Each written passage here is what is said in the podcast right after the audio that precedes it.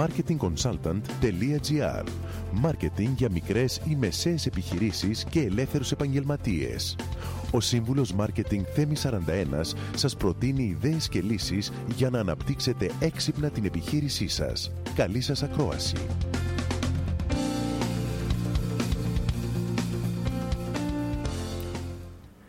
Πάμε τώρα να δούμε 8 tips με τα οποία μπορείτε και εσείς να γράψετε αποτελεσματικά posts στο Instagram. Το πρώτο είναι ότι πρέπει να γράψετε αρκετά προσχέδια.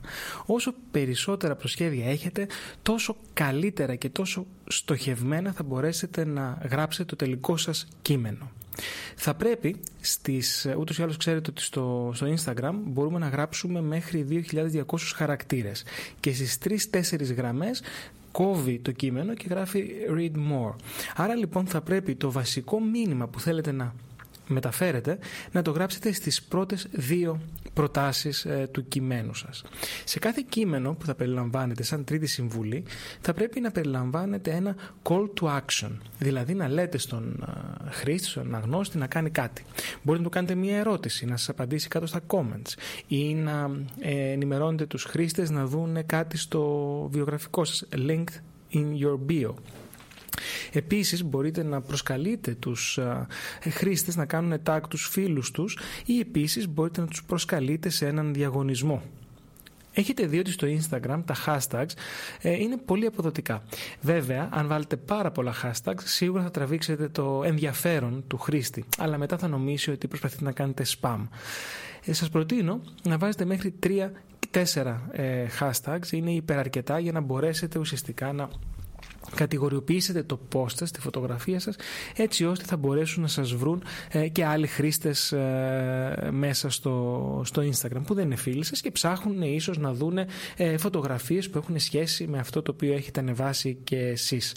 Θα πρέπει το, να χρησιμοποιήσετε τον τόνο ε, γραφής ο οποίος ταιριάζει στην προσωπικότητά σας και ταιριάζει στην επιχείρησή σας όταν μιλάμε για ένα, μια επιχειρηματική σελίδα στο, στο Instagram. Πρέπει λοιπόν ο τόνος να κάνει blend, να ενωθεί με τον κανονικό τόνο της επιχείρησής σας. Χρησιμοποιήστε τα emojis βεβαίως και πολλές φορές μπορείτε να τα χρησιμοποιήσετε για να αντικαταστήσουν και λέξεις.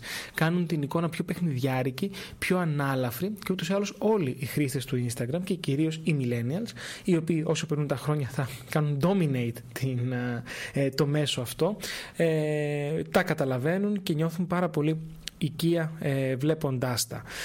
Επίσης μια πολύ καλή ιδέα είναι να κάνετε ε, cross-promote ε, σύνθεση πώλησης ίσως με τα υπόλοιπα κοινωνικά δίκτυα που έχετε. Ας πούμε γράφεις το το κείμενο στο Instagram και λες μπορείς να δεις και στο Twitter τι κάνω ή μπορείς να δεις και στο Facebook τι κάνω.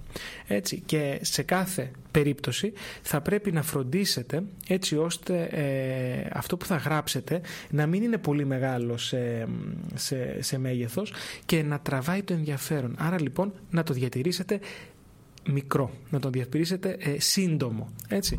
Με αυτά τα 8 tips είναι σίγουρο ότι θα μπορέσετε να γράψετε αποτελεσματικά κειμενάκια που θα συνοδεύουν τις πολύ ωραίες φωτογραφίες που θα βάλετε στο Instagram σας.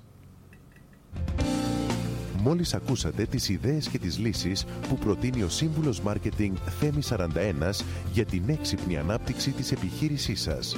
Ραντεβού με νέες προτάσεις σύντομα marketingconsultant.gr Μάρκετινγκ για μικρές ή μεσαίες επιχειρήσεις και ελεύθερους επαγγελματίες.